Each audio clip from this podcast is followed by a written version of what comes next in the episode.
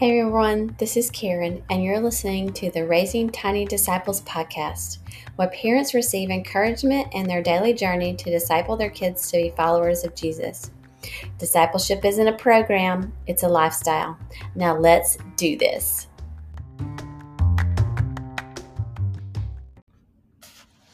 Hey there, welcome back. This is day two of the Never Alone Parenting in the Power of the Holy Spirit uh, Bible study.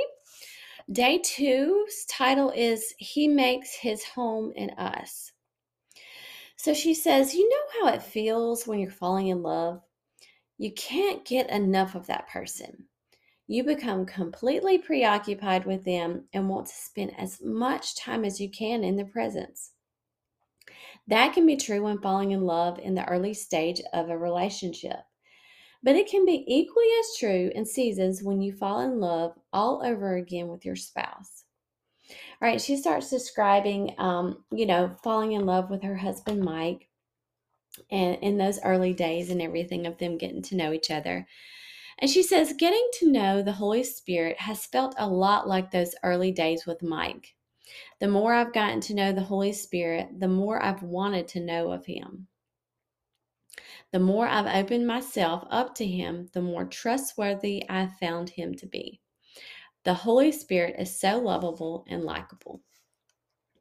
Okay, and she goes back and she references um, John 14, verses 15 through 17 again, which we read previously in day one. Um, I think she's going to just kind of keep revisiting this verse, but um, she gives a lot of emphasis to verse 16 today, which says, And I will ask the Father, and he will give you another advocate who will never leave you. So some translations say, you know, another helper. Um, and different, they use different um, words, but I'm reading out the New Living Translation and it says advocate. The Holy Spirit is the power and presence of Christ. He shares the same essence as Jesus, and yet he is his own divine person who serves a distinct purpose in a believer's life. He continues what Jesus started.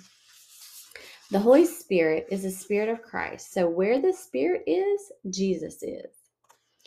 So, we know that the Holy Spirit is a comforter, an advocate, an intercessor, a counselor, a strengthener, and a standby. In your current season of parenting, which one of these titles of God the Spirit brings the most relief and encouragement to you and why? So I would say for me, it depends on honestly the day, what the day looks like, um, you know, what I'm having to walk through that day as a parent, which child I am dealing with that day, um, because in this the season that I am right now, I have a preteen. I have a 10 year old, and it's a whole new ball game. I am I am learning how to parent, you know, a tween, a, a preteen, whatever you want to call them. You know, they're they're getting out of that child stage, but they're not yet into the teen stage yet, and it's it's it's really kind of a difficult time in my parenting. And so a lot of days I need a comforter. I need the spirit to comfort me because I feel like I a lot of times I feel like I'm losing. Um, you know, I need him to counsel me. I need him to walk me through it. Um, you know, I need him to give me strength. You know, as I parent, um, you know, all of these things and and honestly throughout the day, I may need a different you know, version of the Holy Spirit. Depends, you know, moment by moment. You know how parenting is and and how quickly it can change from moment to moment. So the second thing she really wants us to notice is from verse 17. It says, You know him, for he dwells with you and will be in you. So, what two ways did John say the Spirit would commune with the disciples? Right? The operations of the Holy Spirit among humanity throughout human history may be defined by three words upon, with and in. You know, in the Old Testament, the Holy Spirit came upon selected people and remained for a season. And in the Gospels, we see that he is represented as dwelling with the disciples in the person of Jesus Christ. But from the second chapter of Acts onward, he is spoken of as being in the people of God. So the Holy Spirit isn't just beside you for companionship when you feel hopeless and overwhelmed. He isn't just in front of you to guide you as you lead your children. And He isn't just behind you to spur you on when you grow weary and want to give up. God has put His Spirit inside you.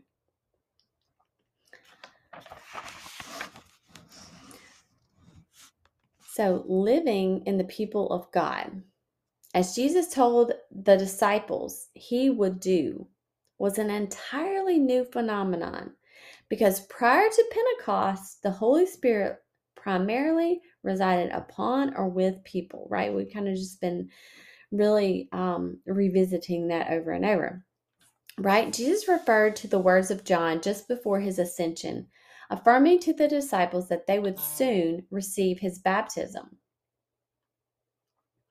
Uh, the promise was then fulfilled on the day of Pentecost when the Holy Spirit came upon the 120 disciples in the upper room, and tongues of fire rested on each of them.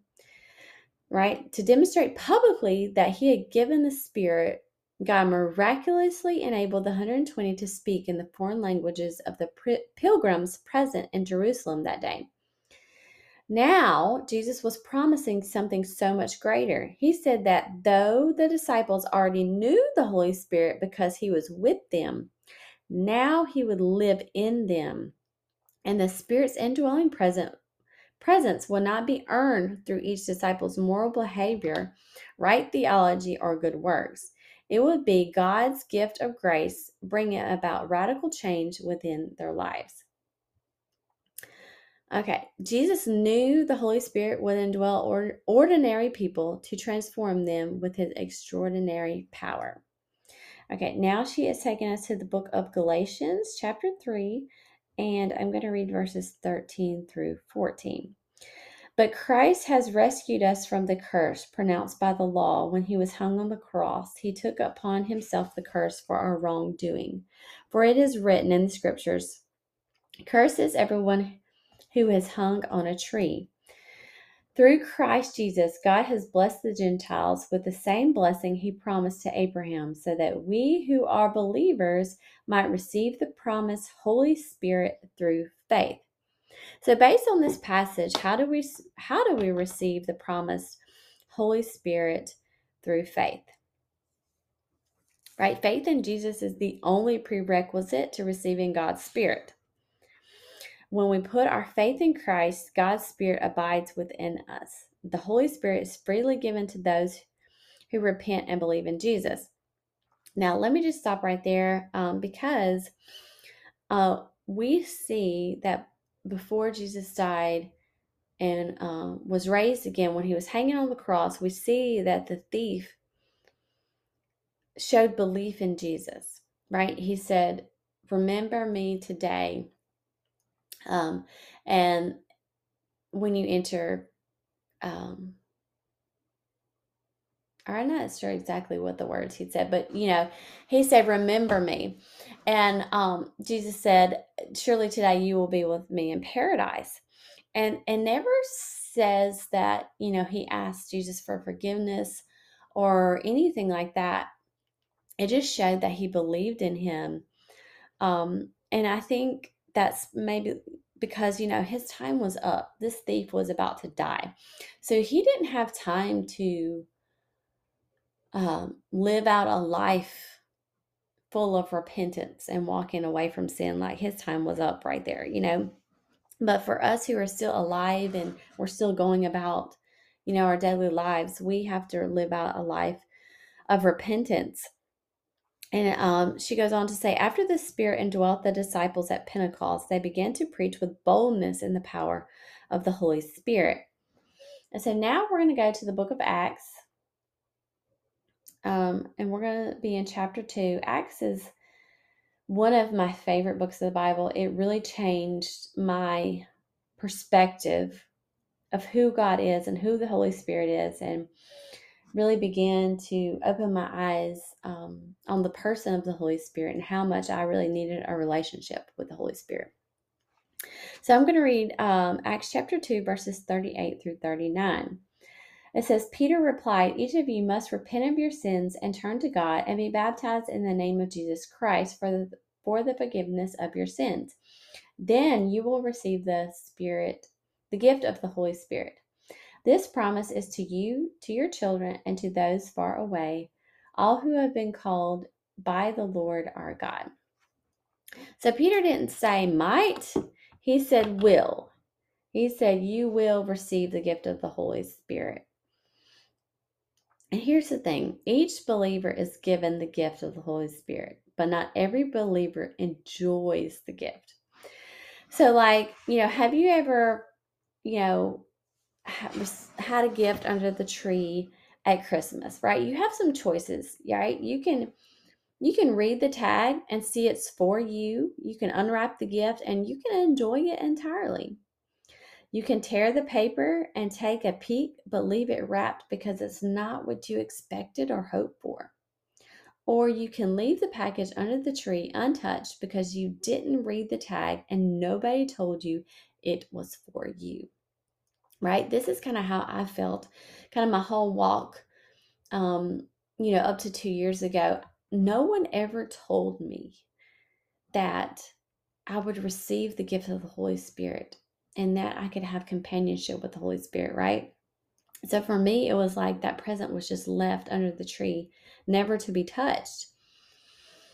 She says, What have you done with the gift of the Holy Spirit? Has it looked more like the first, second, or third option? Right? And I just kind of answered that for myself. But now, now I feel like I have fully unwrapped that gift and I'm just starting to enjoy that gift. Okay, so when you believe in the finished work of Christ, his life, death, and resurrection on your behalf, the Holy Spirit takes up residence in your spirit. The Spirit's indwelling presence unites you to the Son, so that in him you receive the life and love of the Father. There is absolutely nothing ordinary or ins- insignificant about you, because as a Christian, you are home to the Holy Spirit. He lives in you and your inner being and works on your behalf. Right? I'm pretty sure we too often neglect to notice all he does and wants to do in our hearts and in our homes. And I don't want us to miss it anymore. So, if you're writing, if you're writing in a journal, you can write a prayer of gratitude to God or you can just say one. Right? Write a gratitude or say a prayer to God for choosing to take up residence inside you and for making all that is His yours. So just take a moment and thank God for that. So, how does this empower your parenting? What difference does it make to us as mothers? She says, a lot. See, I think most of us struggle with feeling insignificant and ordinary because culture is quick to devalue the hard and holy work of motherhood. So we load up our plates to prove that we are capable of doing more than just raising small humans to be kind, courageous, God fearing adults, and we feel guilty saying, This is already a lot. I can barely do this well. But we as Christians know better, right? Or maybe we don't. Maybe we have felt the pressure to prove our value outside of being valued by God. Maybe we've lost sight of the truth that our highest calling is loving Jesus and making his love known. And yes, that work of making his love known begins inside our homes. But let's not miss this. Before God's love can be made known in our homes, it has to be made real in our hearts. Okay, ladies, I am going to read this again because it is so significant and we need to get this. Before God's love can be made known in our homes, it has to be made real in our hearts. Okay, can I just say wow? like, if that doesn't hit you like a ton of bricks, like, I don't know what will. So, when have you struggled with believing the work you do as a mother matters? Maybe you know the big things matter, but have you felt unseen in the daily routine of cleaning the dirty dishes, driving the carpools, and disciplining the disobedience? I know that I do. I feel I feel a lot of days that like what I'm doing is just pointless and worthless and mundane. Um but you know, I try to remind myself of the scripture that says, "Do everything as you're doing it unto the Lord." So that when I'm doing those daily tasks of motherhood and keeping up the home, that, you know, I try to remind myself, okay, this seems ordinary, this seems very mundane, um, this seems very trivial, but it matters to God. And when we do it to the best of our ability, as if we're doing it to Christ, it, it actually matters more than we think. So, what comfort or confidence do you gain in knowing you are the home of God's Spirit in that work? Is your countenance lifted knowing your worth isn't defined by that work? Why or why not? So, I can't think of anything more meaningful God could have done to prove how precious and extraordinary you are to Him than for His very Spirit to take up residence inside of you. You are indwelt by God, Mama. Your value is in knowing how valuable you are to Him, proven by His Son's death on the cross and His Spirit freely placed in your heart. You are home to the Holy Spirit. And that is the end of day two. I hope that you feel blessed by this session. I hope that you have some things to meditate on and think about as you begin to parent in the power of the Holy Spirit. Thanks for listening to the Raising Tiny Disciples podcast. Keep tuning in each week to get encouragement to confidently disciple your kids in everyday life.